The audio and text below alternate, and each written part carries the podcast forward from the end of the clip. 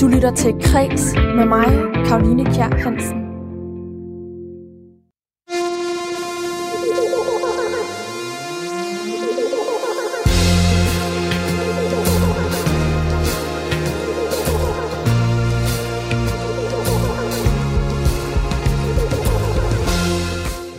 Gode kunstnere låner, men de rigtig gode, de stjæler.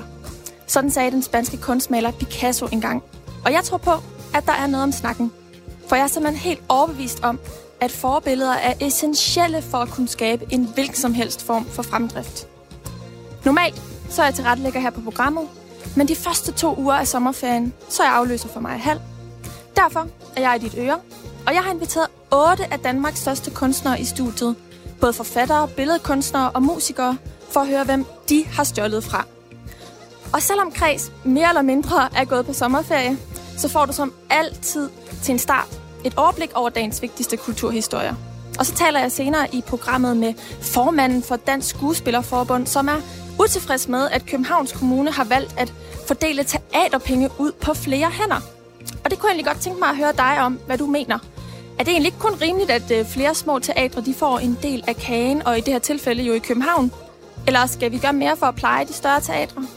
Send mig en sms på 1424, skriv R4, lav et mellemrum og skriv dit besked. Og ellers, så vil jeg bare byde dig rigtig hjertelig velkommen til Kres.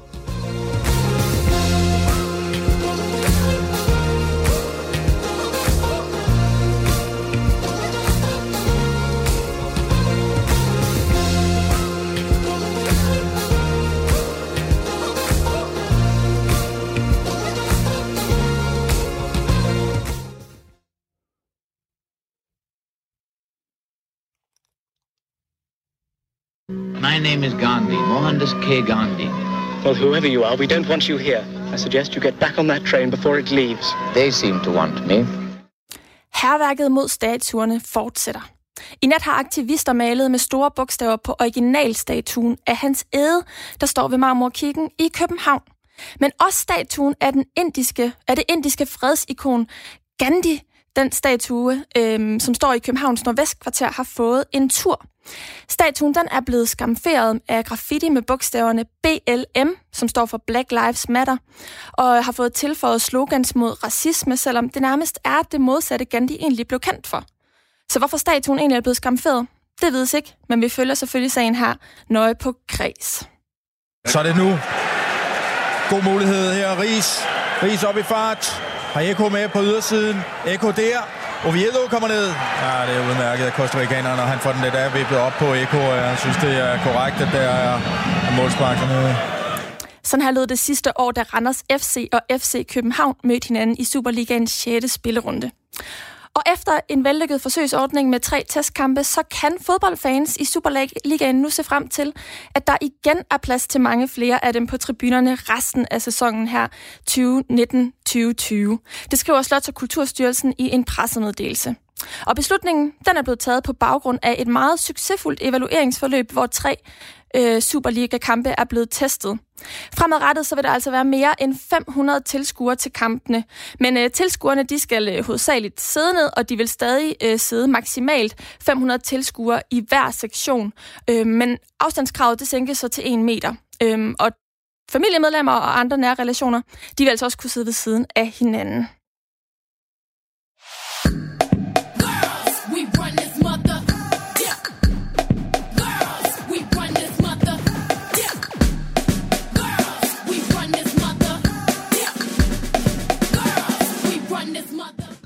Kulturminister Joy Mogensen har givet en kunstmæssig dispensation fra ligestillingsloven. Det skriver kultursejtet Kulturmonitor. Det drejer sig om kunstmessen Chart, som er en af de mest førende messer for samtidskunst og design her i Norden. Og den afholdes på Kunsthals i Londonborg og udstillingsbygningen Den Frie i København. Chart har altså i år valgt at sætte særligt fokus på kvindelige kunstnere, og det har de valgt, fordi at der er den her skæv, kønsmæssige skævvridning i kunstverdenen, som har været et stort debatemne de seneste år. Og kunstmessen stod ellers til at miste deres øh, kommunale tilskud på grund af valget om kun at vise kvinder, men nu afvikles den altså med sikkerhed, og det gør den i slutningen af august. Rockin' the.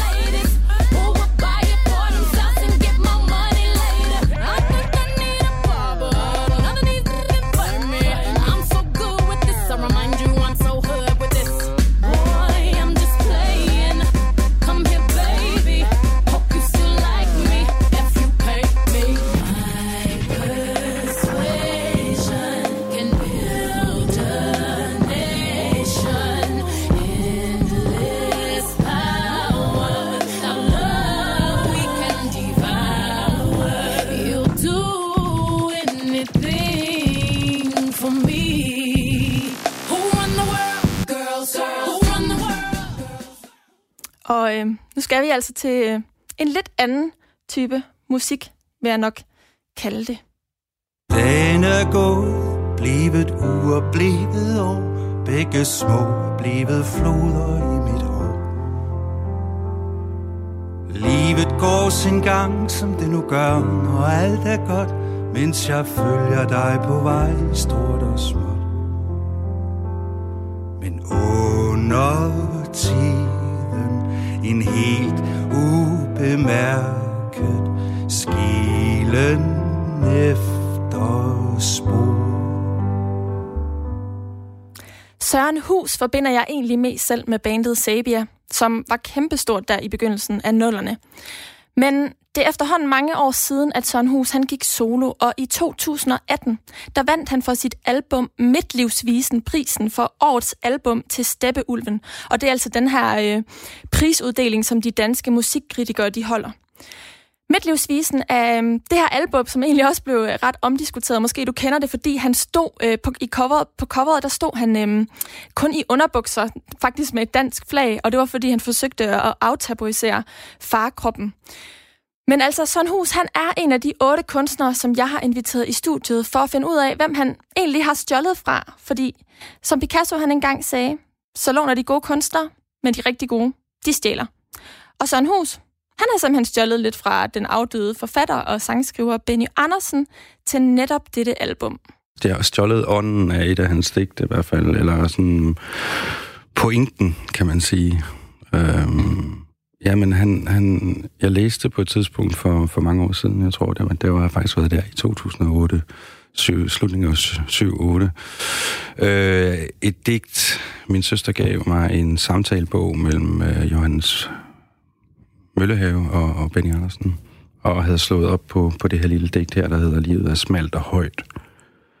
Og, øh, og det læste jeg så, og jeg tænkte, øh, og stussede specielt over øh, to sætninger, som hedder Mål på langs er livet kort, men lodret mål uendeligt. Og, og, og synes, det var helt afsindigt smukt.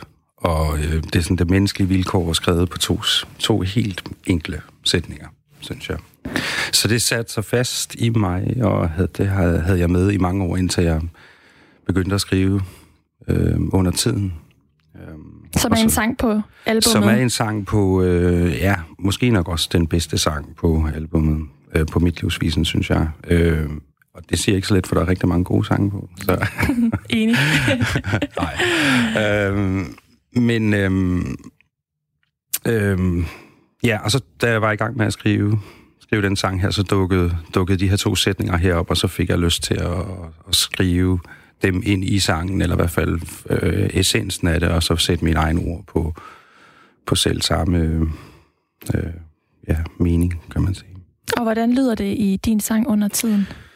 Øh, jamen, den lyder... Altså, her siger den jo mål på langs livet kort med lodret mål. Du er helt, kort og præcist, og det kan ikke gøres bedre end det. Så jeg, jeg, det, for mig, der blev der, jeg blev nødt til nogle flere ord.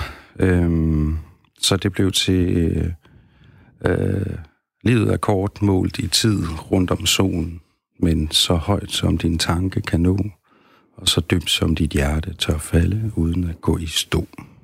Ja. Livet er kort målt i tid rundt om solen, men det er så højt, som din tanke kan nå. Og så dybt, som dit hjerte tør falde, uden at gå i stå. Det lyder godt. Ja, det gør det. Altså, jeg var også meget glad, da jeg skrev det. Så tænkte jeg, det er sgu... Det er sgu en- altså, det er ikke lige så fedt, men...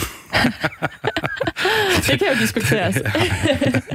men, men Søren, kom det bare til dig ud af det blå, eller hvordan øh, kom ordene i den her rækkefølge? Jamen, det er jo sådan en...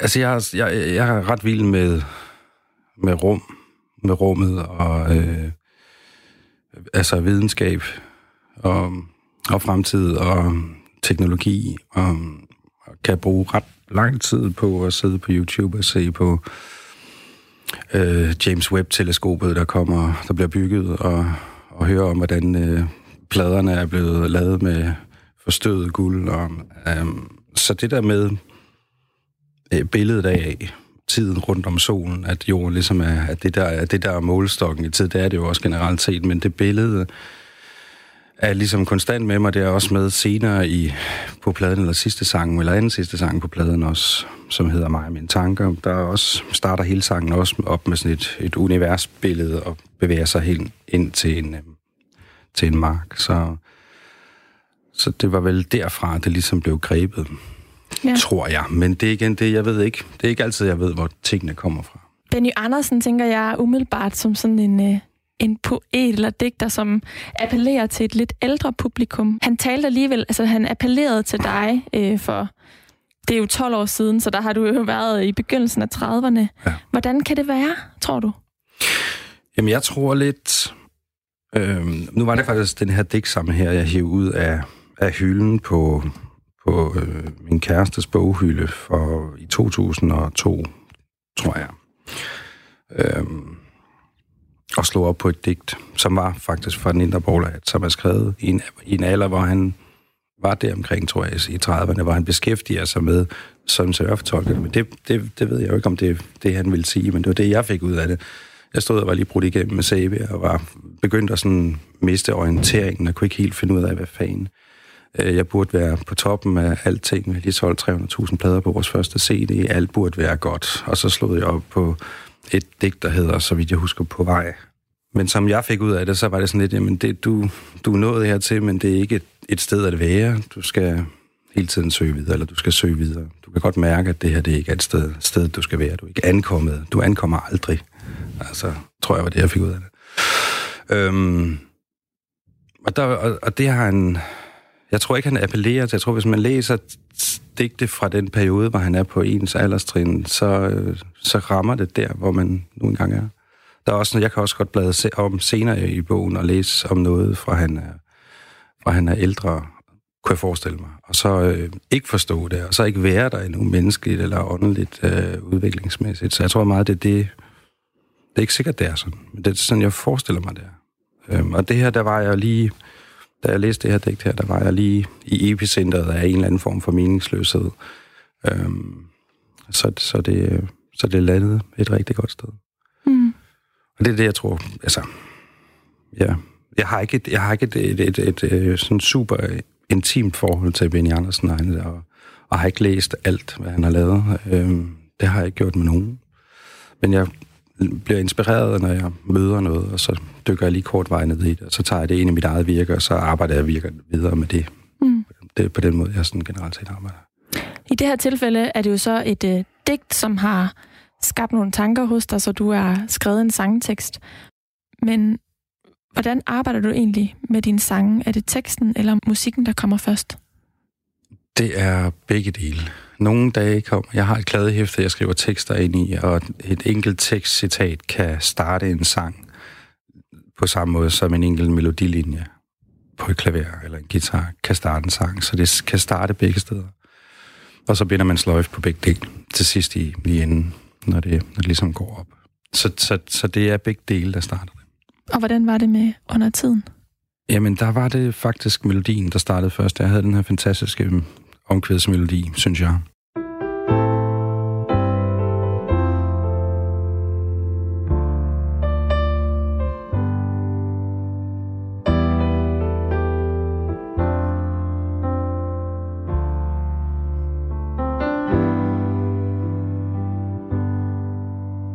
Og, øhm, og så rimelig hurtigt blev, blev teksten en del af det, så teksten var med til at diktere øh, melodien også.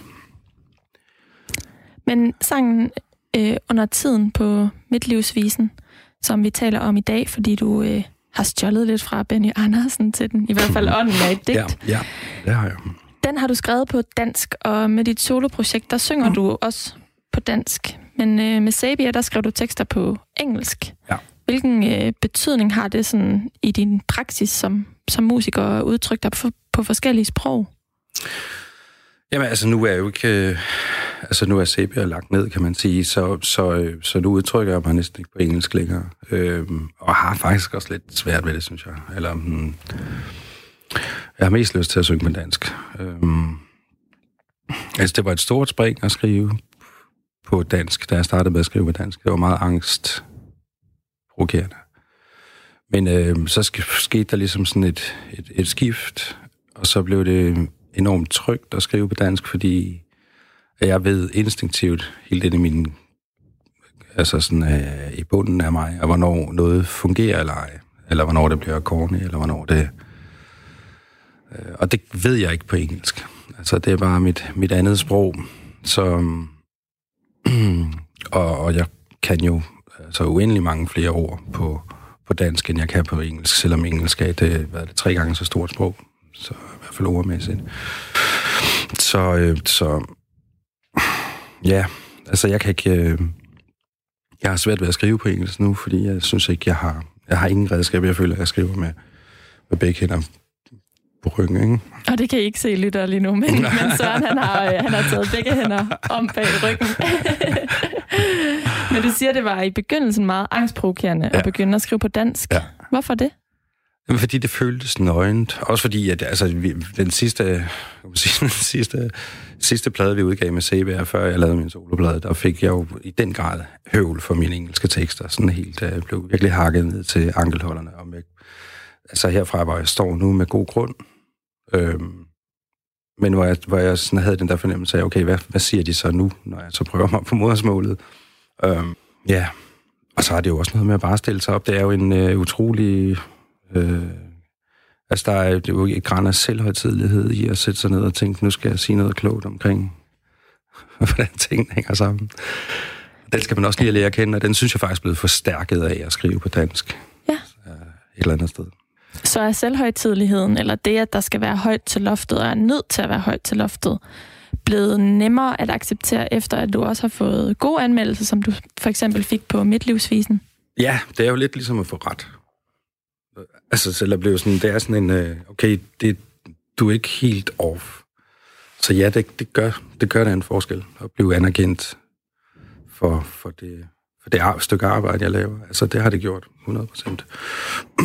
Men man kan sige, at jeg skabte rummet selv først, og så blev det egentlig bare sådan, så fik det bare lidt, lidt færdigt på, ikke? Men arbejdsrummet er det samme. Det er ikke blevet større eller bedre. af det, der er måske blevet mere ro i, i, i mit arbejdsrum af, at, at det er gået godt. Og som under tiden har jeg lige- kommet med i den nye udgave af, af højskolesangbogen.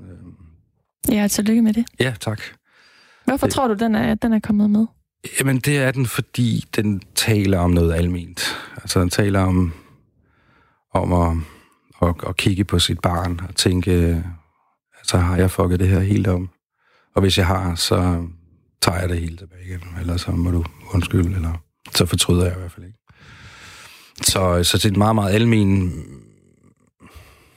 forældrefølelse. At man kigger på sit barn og ser, at tiden går hurtigere og hurtigere, og og, og mærke det her menneske, der måske stopper med at vokse i højden, men så bare bliver større sjæleligt. Øh, det er der, min datter er nu. Hun er 14 et halvt, eller fylder 15 i eftersommerferien. Og hun er måske ikke så meget tilbage at vokse i højden, men til gengæld så bliver hun bare større og større menneske hele tiden, og det er et kæmpe privilegier, og samtidig med, når man når hertil, så er der sådan en lille melankoli, der nærmer sig, fordi at hele kapitlet, der hedder barndom, det er overstået, ikke? og man skal til at give slip. Og det, det, det er der, sangen, den ligesom tager sit udgangspunkt. Så det er, så det er en meget almen fortælling. Og så er den, så er det den mest fuldendte sang, jeg har skrevet sådan i, i forhold til melodi og sprog. Synes jeg, det hele hænger sammen. Og øh, det tog mig også det tog mig halvandet år fra første vers til andet vers. Jeg kunne simpelthen ikke få skrevet andet vers. Så men endte et sted alligevel med at få skrevet det. Så duet i sangen er din datter. Ja, det kunne det være, men det er... Ja, det er. Altså, det er det. Om et øjeblik så flyver du afsted Om bag fjerne horisonter Efter lykken og et kald Indtil den dag du gribes i dit frie Under tiden En helt ubemærket skilen efter spor hvis mine ord har bundet dine tanker Mine blikke formørket din dag. Hvis mine tårer har stikket din begejstring Tager jeg dem tilbage. Livet er kort målt i tid rundt om solen Men det er så højt som din tanke kan nå Og så dybt som dit hjerte tør falde. Uden at gå i stå.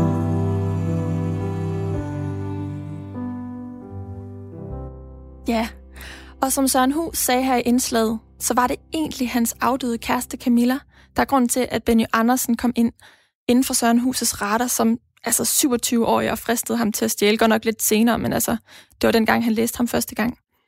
Senere i programmet, der taler jeg med ham om, hvem der til gengæld fristede ham med alle de der instrumenter, som han mestrer. Og øh, uden at røbe for meget, så kan jeg vist godt afsløre, at øh, de kom ind i hans liv længe før Benny Andersen gjorde. Som situationen er lige nu, så står vi til at øh, lukke, fordi at vi er blevet så kraftigt beskåret, øh, at vi ikke kan overholde den gældende lovgivning i forhold til, hvor stor en procentdel, man, der skal gå til, øh, man må bruge på husleje. Sådan her sagde kunstnerisk chef på Teater Sort-Hvid i København, Christian Lollige, til os her i Kreds i sidste uge. Og det sagde han, fordi Københavns Kommune de offentliggjorde en ny scenekunstpakke, hvor de uddelte i alt 46,5 millioner til det københavnske teatermiljø. Og mere specifikt var det altså til de små storbyteatre. Med på listen, der var en række kendte støttemodtagere, blandt andet Teater Sort-Hvid, men der var også en øh, ny række støttemodtagere. Og derfor så øh, har Sort-Hvid ikke fået helt så mange penge, som de plejer. Men derimod så er der lidt flere teatre, som har fået en bid af kagen, så at sige. Jeg kunne egentlig godt tænke mig at høre dig, der lytter med derude. Hvad tænker du om det? Er det egentlig ikke kun øh, rimeligt, at lidt flere teatre de får del af kagen, og i det her tilfælde i København? Eller skal vi gøre mere for ligesom at centralisere de her penge? Send mig en sms på 1424, skriv R4, lav et mellemrum, og skriv din besked. Og altså selvom at sort de har fået nogle penge, ikke helt så mange som de plejer, men alligevel nogen, så øh, har det fået formanden for Dansk Skuespillerforbund Benjamin Bo Christensen til tasterne. Fordi i et debatindlæg på Kulturmonitor, som er det her kultursite, der skriver han, at det virker som om, at politikerne bag beslutningen ikke helt er blevet rådgivet godt nok, og ikke selv øh, har formået at sætte sig godt nok ind i, hvad det kræver at drive et teater. Og øh, nu kan jeg også byde velkommen til dig, Benjamin Bo Christensen, formand for Danske Skuespillere. Velkommen til. Tak skal du have. Nu hedder jeg Rasmussen, men det er jo det samme. Oh, det beklager jeg. Benjamin Bo Rasmussen. Det gør ikke noget. Det beklager jeg meget. Øh, Nej, det gør ikke noget. Benjamin, hvad mener du egentlig med det her med, at de ikke er blevet rådgivet godt nok? Nej, men det er jo en bekymring for, at øh, altså det er jo en bekymring, og det er jo virkelig lige så meget et spørgsmål, er det blevet rådgivet godt nok? Fordi jeg synes jo, problemet er, at hvis man har den samme pose penge, og man ligesom inviterer nogle flere teater ind i ordningen, så har du en, øh, øh, en kage, som har den samme størrelse, men du har nogle flere mennesker, der skal spise den kage, og så kan man jo godt tænke over, jamen, øh, hvordan fanden skal det her medføre, at publikum i København får mere og bedre teater? Fordi det eneste sted, de pågældende teater, som sort og som Husets Teater, øh, som er nogle af dem, der bliver ramt, eller marionetteateret, kan komme igennem det her på, det er jo ved at spare på stillinger og spare på produktioner, og det vil jo så sige, at der bliver, altså uanset hvordan man kigger på det, bliver mindre, mindre teater øh, øh, til københavnerne, eller i hvert fald anderledes teater. Helt konkret, så er det i alt 14 storby, storbyteatre, som har fået støtte, og øhm, det er altså blandt andet Børneteateret Anemonen, Byrumsteatret, ja. Teatergrad og Cirkus- og Performance-teatret Glemt, der har fået til siden den sidste bevillingsrunde, den fandt sted i 2016. Og nu kan jeg så også øh, byde velkommen til dig, Franziska Rosenkilde. Ja, hej. Du er borgmester for Kultur og Fritid i København, og jeg er ret sikker på, at jeg har sagt dit navn rigtigt. jo. Benjamin her, Benjamin her, han mener, at de ikke er blevet øh, rådgivet godt nok. Altså, det er besynderligt, at øh, pengene de er blevet fordelt på flere øh, hænder. Øhm, kan du lige mm. fortælle os lidt om, hvorfor I egentlig har valgt at gøre det? Jamen, øh, der er jo selvfølgelig øh, en argumentation i det, som, øh, som vi bliver præsenteret for, men man kan sige, det er jo Kultur- og Fritidsudvalget, der har, der har udpeget de her teatre, øh, og det har vi jo gjort med åbne øjne, forstået på den måde, at det er jo en politisk beslutning at sige, at vi ønsker øh, at brede ordningen en anelse mere ud geografisk, øh, fordi vi synes, det er vigtigt at lave så meget teater som muligt til så mange københavnere som muligt. Øh, og, og det betyder også, at, at det vigtigt, har været vigtigt for, for det politiske flertal her, at øh, at vi har øh, teater øh, i flere bydele i København. Benjamin Bo Rasmussen, ja. formand for Dansk Skuespillerforbund. Er det ikke kun rimeligt, at der er lidt flere, der får en øh, bid af kagen? Af kagen? Altså jo for helvede, jeg forstår det jo godt. Det er jo heller ikke en kritik af den politiske beslutning, og det er ikke nogen kritik af de teater, der har fået. Det jeg bare siger, det er, at der bliver, jeg vil stille spørgsmålstegn ved, at det, at man tager flere teater ind i en ordning, hvor der er de samme penge, at det giver mere og bedre teater til Københavns publikum. Jeg synes jo klart nok, at man skal øh, øh, levere øh, så meget øh, vidunderligt øh, scenekunst til københavnerne, men man skal jo være bevidst om, at det, at man øh, inviterer flere teater ind i den her ordning, betyder jo også, at udgifterne jo, øh, øh, jo ikke bliver dækket. Altså fordi kaffen koster det samme. Københavns Kommune skal jo stadigvæk have husleje for deres bygninger. Kopimaskinerne koster det samme. Det eneste sted, du ligesom kan finde Øh, øh, øh, pengene i de besparelser, der er, det er jo ved at ansætte færre kunstnere for eksempel, eller lave færre forestillinger. Fordi hvis du har teater som Husets Teater for eksempel, som har en belægningsprocent på mellem 80 og 90, når de bliver besparet med en million, det kan de jo ikke finde ved at sælge flere billetter. Altså så skal de have en anden bygning i hvert fald. Så helt konkret, så betyder det, at, øh, eller du mener, at der er simpelthen for få penge til overhovedet at drive et teater, fordi man for eksempel stadig skal have dækket den samme husleje. Og nu kan jeg jo så spørge dig, Franziska, er det ikke også lidt urimeligt, at de har valgt at sænke støtten til teater sort-hvid, men ikke sænke huslejen, men forventer det samme fra dem? Jo, altså man kan sige, at øh, det med huslejen, det er vi jo gået i gang med at kigge på, fordi der er ingen tvivl om, at sort er jo er udfordret på den måde, de har en højere husleje end, end mange af de andre, fordi de er på en almindelig erhvervshuslejekontrakt. Og der har vi nogle muligheder for at, øh, at måske ændre det til en kommunal husleje, og det er vi i gang med. Så, det er den glædelige nyhed, Benjamin. Ja. ja. så jeg er i gang med at, at, at, at Og- og- finde nogle men- løsninger men der. Jeg vil, ja, og jeg vil også gerne sige, at jeg synes også, det er tydeligt, også med den fordelingsnøgle, der, der er brugt her. Jeg er fuldstændig enig i, at der ikke er penge nok. Jeg vil selvfølgelig ønske som kulturborgmester, at der var langt flere penge på området. Staten har jo også sparet deres tilskud øh, hen over årene. Men når det er sagt, så synes jeg også i vores fordeling, at man kan se, at at vi forstår godt, at teatre som, øh, som Husets Teater og Sort-Hvid er nogle af spydspidserne i København, og at de laver sindssygt godt teater. Øh, og, og det vil vi jo gerne blive ved med at støtte så godt som muligt. Så har vi så også nogle andre, øh, nogle andre parametre, som er det geografiske, og som er, at der skal være et udbud af teater både for børn og for voksne, og forskellige slags ny og gammel øh, dramatik, og det vil sige, at vi er ude i, at, øh, at vi skal dække ret bredt, for det er jo et politisk kompromis det her også. Og derfor så er det vigtigt at sige, at hvis vi så samtidig anerkender, at teater som Husets Teater Sort-Hvid kan noget andet, eller skal noget andet, og er nogle andre huse, så må vi gøre alt, hvad vi kan for at skaffe flere penge til dem under budgetforhandlinger eller lignende. Benjamin, hvad siger du til det her? Der, øh, Jamen, det synes- der er flere, der skal have pengene. Jamen, det synes, altså, jeg, jeg forstår det jo godt, og jeg har fuld af sympati, øh, øh, virkelig for meget sympati for tanken om, at teaterne af Københavns Kommune vil bruge kulturpenge på at få scenekunsten ud i nærområderne og i byområderne. Det har, men men jeg, det, det, jeg tænker på, hvis jeg ser på det i forhold til medlemmerne, så ved jeg jo bare, altså, at, at, øh, øh, øh at, det, at laget, altså, altså smøret er smurt så tyndt ud nu, at jeg er bange for, at det går ud over de vilkår, som kunstnerne bliver budt, når de kommer ud på teaterne. Altså, du mener, at der vil bare stå tomme bygninger, og pengene vil gå til drift, men der vil egentlig ikke komme noget teater, som folk kan komme ud og se? Det, er, der vil jeg, det, det vil være stramme skruen. Okay. Øh, det vil være stramme skruen. Men jeg, jeg tænker jo, at det eneste sted, altså de steder, der er spare, fordi du kan ikke, altså det, som vi snakkede om tidligere i dag, det var jo, at som, så kunne man jo forvente, at teaterne kunne sælge flere billetter, men det kan de jo ikke, fordi bygningerne har jo den størrelse, bygningerne skal have. Altså, og folk kommer jo ud og møder teaterne i byrummene, og det er jo fantastisk.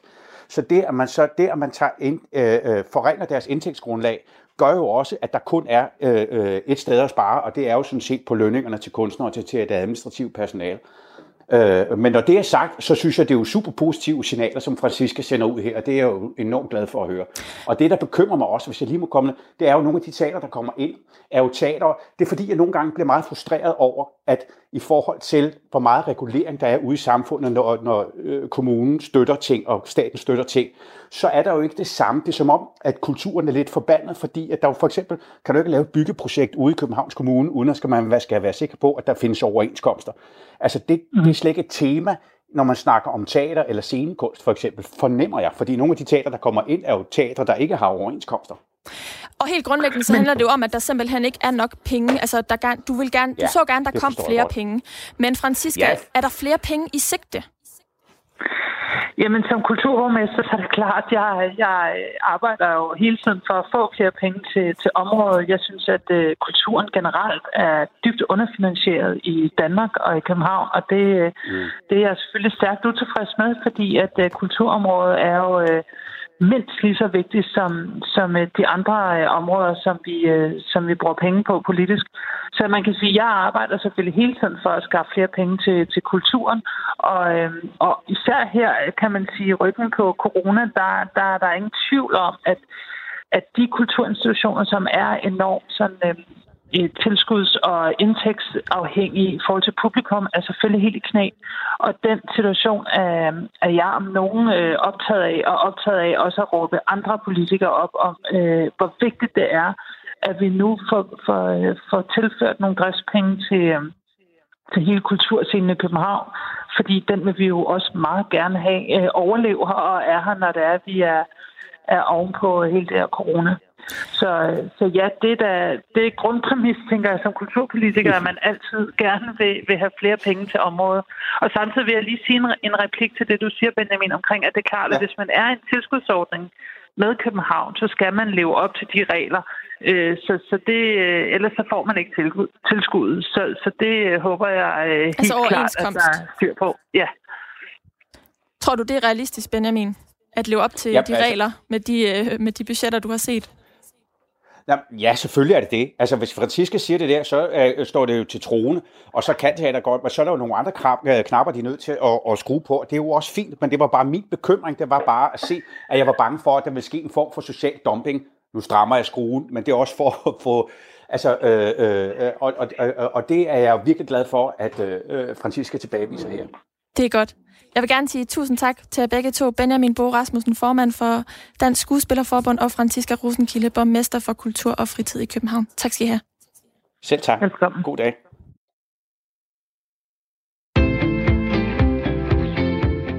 Du lytter til Kres med mig, Karoline Kjær Hansen. En tændstik blusser op i verdensrummet, belyser kort et ansigt, før den slukkes. I mørket mødes hænder, berører kort hinanden, før de stivner. Ord sendes ud. Nogle få når frem til et øre. Huskes muligvis en tid. Målt på langs er livet kort, men lodret målt uendeligt. En dirrende fiber i dødens muskel. Kys med det samme, før kysset rammer et kranium. Snart er du ingen, men nu har du læber og tændstikker. Livet er smalt og højt. Det er titlen på det her digt af Benny Andersen, som Søren Hus lige læste højt her. Og første gang han læste det, der var han på hospitalet for 12 år siden, fordi hans lille datter lå i resp- respirator efter en højresvingsulykke, som desværre kostede hans kæreste Camilla livet. Men faktisk så var det Camilla, der længe før det her fristede Søren Hus med Benny Andersens digte på sin bogreol. Og det er takket være hende, at mange af hans sange er blevet til. Men i virkeligheden, så er det hans fars skyld, at han overhovedet er blevet musiker og sangskriver. Og derfor stjal for Benny Andersen, mener han i hvert fald selv.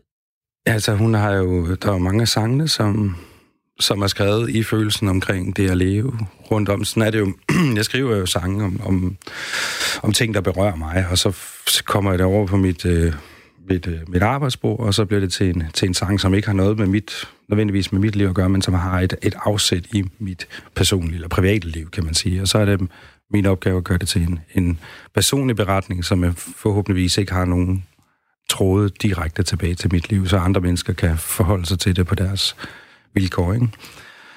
Øhm, men øh, det er klart, så jeg skrev teksten til The Second Sleep, mens jeg lå ved, ved siden af hende i sengen. Øhm, og var, ja, som teksten jo nok antyder, øh, sådan lidt øh, overrasket og på vej ud af et forhold, eller følelsen af at være på vej ud af et forhold. Ikke? You close your eyes and leave me naked by your side. You close the door so I can see the love you keep inside, the love you keep for me. Og det Day After Tomorrow, den der brusende forelskelse, er også skrevet om den periode, hvor jeg, hvor jeg mødte hende. Så på den måde, så har, hun, så har mit liv med hende øh, bedre inspiration til, til sange øh, og tekster.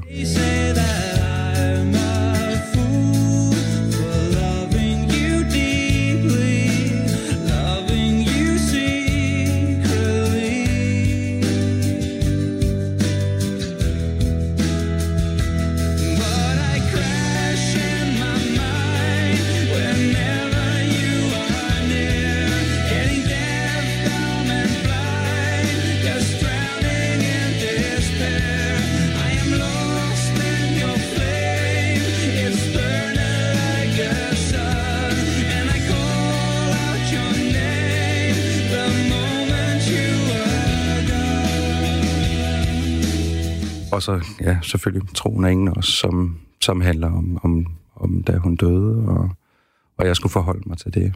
Øh, og selvfølgelig også livet med min datter. Alt i mig vil med dig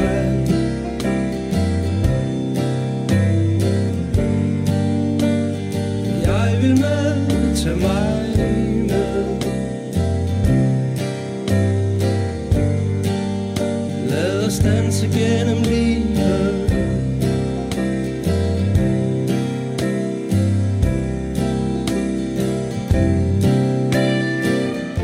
Men hvis man tager teksterne, så er der ikke nogen direkte forbindelse, noget, noget link til mit private liv. Altså det har jeg gjort, jeg synes, jeg har gjort mig ekstremt umage for, at det ikke skulle være der. Øhm, og der er jo alt muligt, der har kaldt det en terapiplade og alt muligt andet, og det synes jeg er ekstremt nedladende. Jeg bliver skide sur over det faktisk. Fordi jeg har fortsat i virkeligheden bare mit arbejde, som jeg havde gjort, siden jeg var ung. Øhm, nu havde jeg bare nogle andre ting at skrive om. Men en ting er, at øh, Camilla, din døde, afdøde kæreste, øh, bidrog med, øh, med, med på mange måder sådan stof, tekstligt stof til, til din øh, sangskrivning, Ja. øh, men også med, med minder og i kraft af det liv, som I levede sammen. Mm. Men en anden ting, det er jo også øh, det at kunne spille instrumenter, som du jo er enormt dygtig til.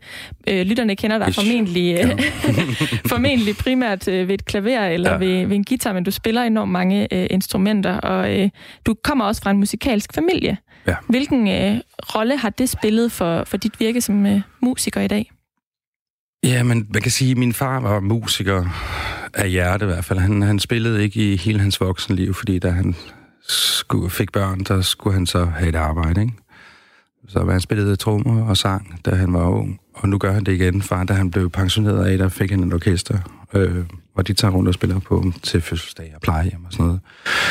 Min far, for hans far var violinist, øh, og lidt samme historie, spillede øh, øh, til, til bal, kan man sige, dengang der i, i 30'erne og 40'erne. Øhm, og blev så øhm, øh, altså så købte sig en, øh, en købmandsforretning og spillede lidt i weekenderne for at få det til at løbe rundt, indtil købmandsforretningen ligesom var i orden. så de har lidt haft samme historie. Og det, jeg tror, og det, det måske har gjort for mig, det er, at i hvert fald for min fars vedkommende, så var der så var det hans drøm, jeg udlevede i en eller anden udstrækning.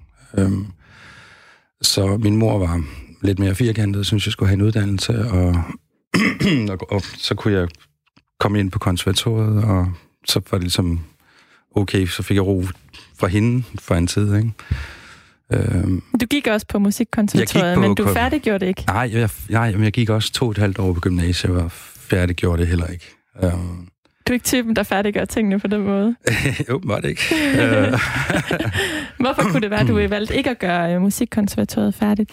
Jamen, det var fordi, jeg er sådan en stedig øh, type, og fik jo så også lov til det, kan man sige, at øh, jeg, jeg øh, fra, øh, på andet år øh, skulle vi have arrangement, og det var et, øh, et fag, der øh, jeg kunne høre på min øh, på sådan en årgang over, og, og også mine klassekammerater der, det var et, et fag, man generelt set brugte mellem 20 og 25 timer på i løbet af en uge, øh, hvis man skulle gøre det ordentligt.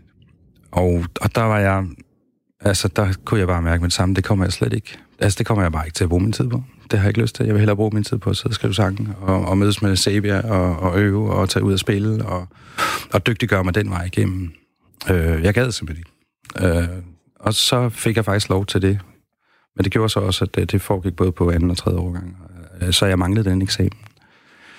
så det var derfor, jeg gik der alle årene. Jeg havde også diplomåret med femte år. Øh, jeg var op til sangeksamen og alle de andre eksamener og sådan noget, men jeg manglede, manglede den der. Så det var derfor, jeg ikke fik mit eksamensbevis, men jeg gik der jo og fik undervisning og sådan noget, så... Ja, gymnasiet, det var bare... Der havde jeg kommet til at... Der havde jeg valgt matematisk linje, det skulle jeg aldrig have gjort. Så, det var ikke meget længere end det, tror jeg. Man kunne også have øhm, matematik og musik sammen dengang, eller hvad? Det kunne man måske ikke. Jo, det kunne man godt. Jeg havde både matematik og musik på højt niveau. Det havde jeg i hvert fald også selv. Så Ja. det var en måde at kombinere de to dele Jamen på. det er det, og det, er også, det har lidt med hjernehalvdelen at gøre. Altså det, der, er noget, der er rigtig meget matematik i musik, mm. også systemer og... Så jeg har også en fin matematikhjerne, men altså, når, man det, når det er op på et højt niveau, og man ikke gider læse, så, er der ikke noget at gøre. Nej. Men du siger, at øh, på mange måder, så har du måske udlevet din fars drøm. Har du Mm. nogensinde øh, været i tvivl om, du skulle være musiker? Eller Ja. har det føltes som et pres? Altså, hvordan... ja. Øh, ja. Altså alt, uh, all of the above, hvor jeg vil sige, begge dele. Altså jeg tror faktisk umiddelbart, før jeg lavede Midtlivsvisen, eller det ikke, tror jeg, det, jeg kan huske, at umiddelbart før jeg lavede Midtlivsvisen, var jeg i tvivl om, hvorvidt jeg skulle fortsætte. Faktisk. Mhm. Øhm, Hvorfor? Jamen, fordi at... Øh, jamen det, det havde en samtale med Lars, Lars Lillehold om det her. Jeg, jeg, hvor han sagde, det sgu da ikke hårdt at være musiker. Og så sagde han, "Nej, det kan også godt være, at du ikke synes det. Men øh, jeg, jeg, jeg, jeg synes, det, der, det, jeg synes, der er hårdt, det er, eller i hvert fald de perioder, hvor jeg har det sværest, det er, når jeg lige har afleveret noget, og så skal starte helt forfra igen. Altså med et helt blankt stykke papir, og så opfinde noget helt fra bunden af. Det er også pisse spændende, og det er et kæmpe privilegie. Men jeg, jeg synes, der er langt op og ud. Øh, lige, lige der, i den periode.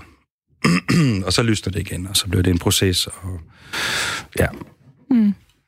Så det, så, så det og, ja, at være meget væk i perioder fra, fra, fra, fra familie og, og venner, og, fordi der er også noget med at dykke helt grundigt. Altså hvis det skal blive godt, så bliver man bare nødt til at dykke helt ned i tingene, af min erfaring. Men da du var yngre, altså øhm, både da du skulle lære at spille instrumenter som barn, men også som teenager, dyrkede du musikken af egen fri vilje, eller var det sådan... Øhm, Ja, det var ren lyst. Ja. Ja.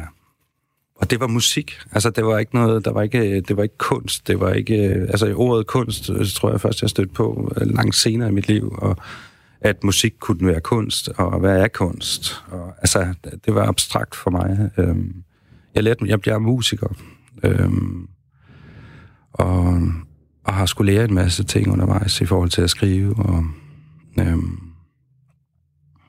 ja, Men tilbage før, eller da du begyndte at skrive øh, Midtlivsvisen, som jeg nu er sikker på, at der er rigtig mange, der er glade for, at du fortsatte. Ja, ja, men det men var hvad det, ja. gjorde ligesom, at du, at du valgte alligevel ikke at trække stikket, men, men gå videre og, og blive, blive i erhvervet som musiker? Jamen, jeg kan ikke andet, føler jeg. Og jeg har også lyst til det, og jeg elsker det. Øhm, øhm, 99 procent af tiden. Det sagde altså musiker Søren Hus. Og du lytter til Kreds, hvor jeg de første to uger af sommerferien har inviteret otte af Danmarks største kunstnere i studiet til en snak om, hvem de egentlig stjæler fra. For som Picasso han sagde, så låner de gode, men de rigtig gode, de stjæler. Og som Søren Hus han har røbet her i programmet, så stjæler han altså fra, øh, fra Benny Andersen. Det har han i hvert fald gjort på sangen under tiden, som er på albummet Midtlivsvisen, og som faktisk også lige er blevet optaget i den danske højskolesangbog.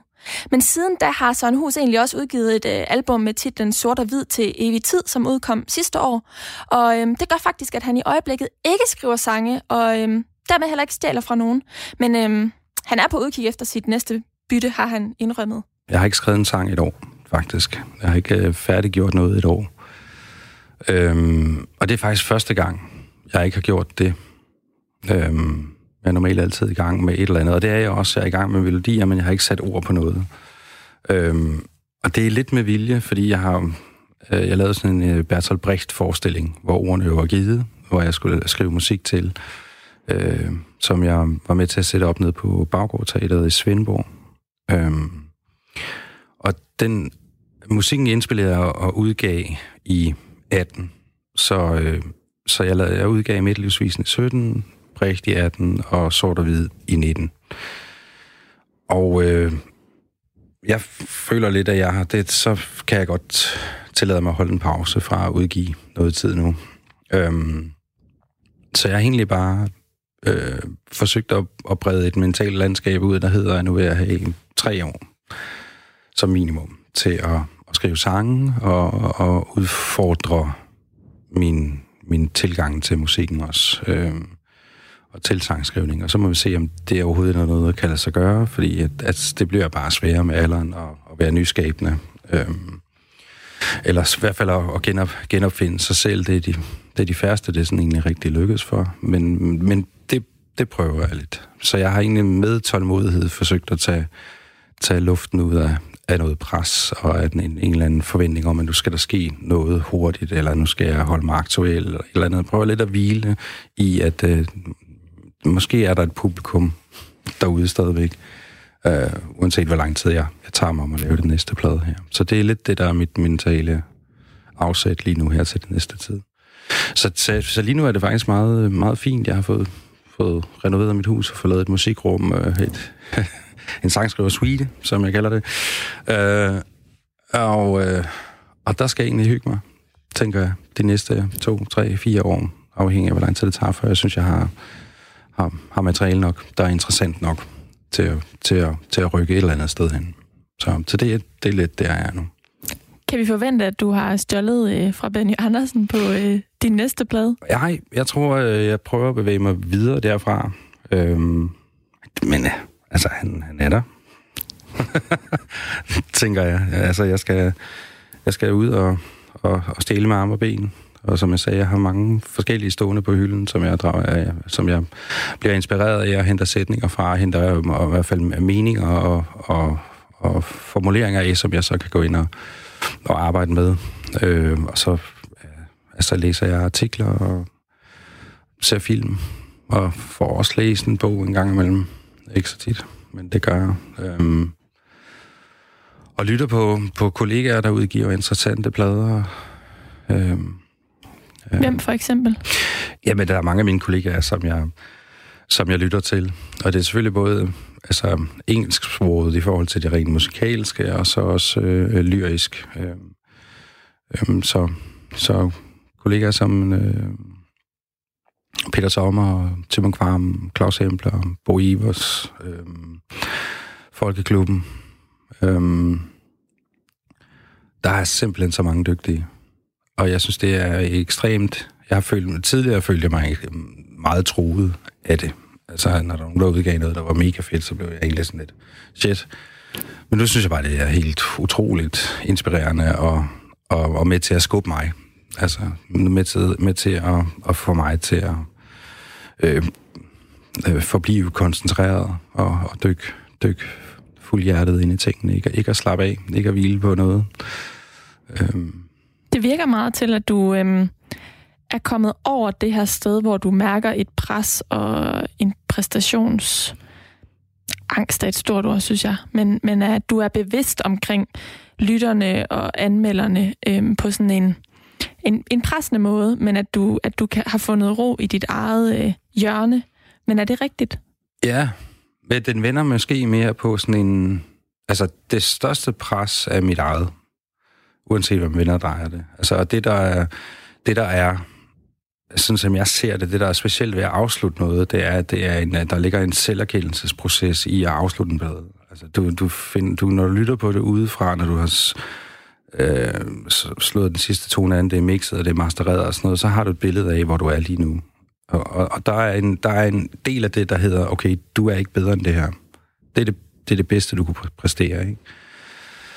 Øhm, og den har jeg lært at kende, den har jeg lært at acceptere, den præmis har jeg lært at acceptere. Jeg har også lært at, at acceptere tvivlen, fordi tvivlen er med os alle sammen i alle mulige sammenhænge. Så bare, det er bare et menneskeligt vilkår, at der er tvivl med, men i, i skabelsen er der rigtig meget tvivl, og, og det er sårbart, men den har jeg på en eller anden måde også lært at kende, og lært at håndtere og bevæge mig ud og ind af, uden at det, uden at det gør mig handlingslammet, kan man sige.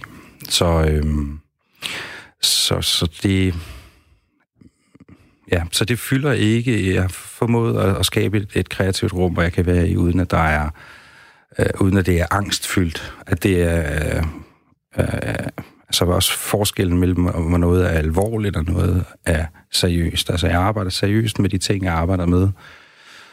Men det er ikke alvorligt. Altså, det er ikke... øh, Altså, jeg, det er jo ikke på intensiv. Jeg har en, en, en, en, en ven, der er læge.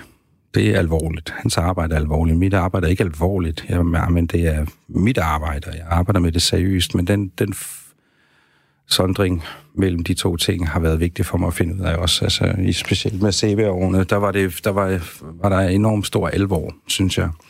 Og kæmpe forventninger. Det er også klart, at vi solgte øh, en halv million plader.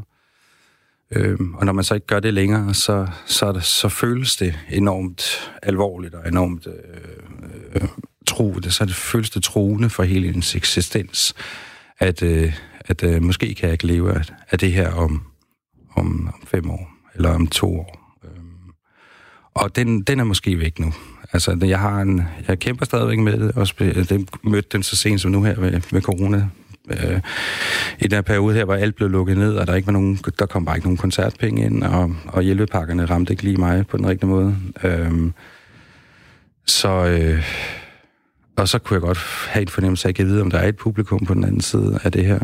Øhm, men generelt set, så har jeg en fornemmelse af, at det er der.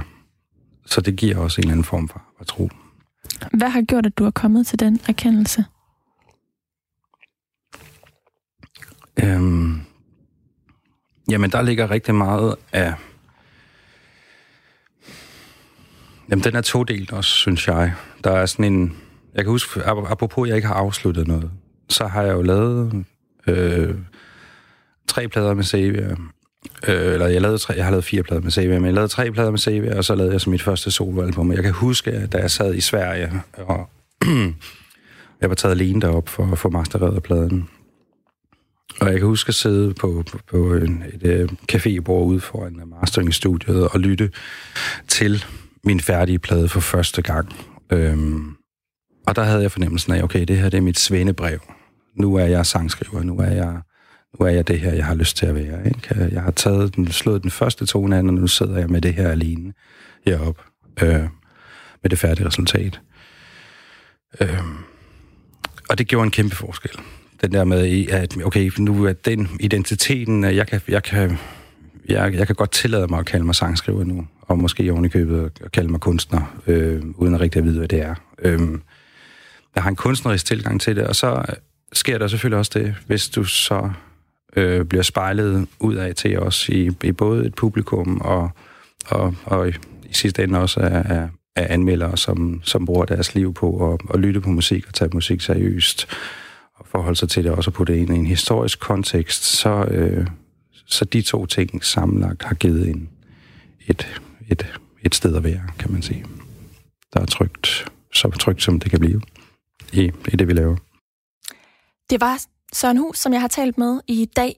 Det var, og det var alt, hvad jeg havde for jer her fra Kreds. Mit navn det er Karoline Kjær Hansen, og jeg er tilbage igen i morgen, hvor jeg taler med forfatter Iben Mondrup, som stjæler fra Astrid Lindgren. Husk, at du kan altid lytte til programmet øh, som podcast, og jeg slutter simpelthen lige udsendelsen her af med øh, et nummer, som er skrevet af en øh, anden mand, som øh, også er valgt at gå fra, øh, fra, dansk, øh, fra engelsk til dansk. Det er øh, Thomas Høfting, som de fleste måske kender fra bandet øh, Who Made Who, som er sådan ret øh, dansevenligt og populært. Og der er han forsanger i, men øh, nu har han udgivet sin egen single. Den hedder Kaster alt, hvad jeg var ind i bålet. Og øh, om sangen, så skriver han selv. Jeg drømmer om, at de her sange er nogen folk vil høre i bilen, på løbeturen, i sofaen, mens de hænger ud med deres venner. Og øhm, jeg ved ikke helt med jer, altså jeg ved ikke, jeg tror ikke, jeg vil løbe til den her sang, men den giver mig godt nok ret meget sådan en... Øh, øh lounge vibe, som jeg kan, jeg kan se for mig til en masse sommerfester. Den kommer her.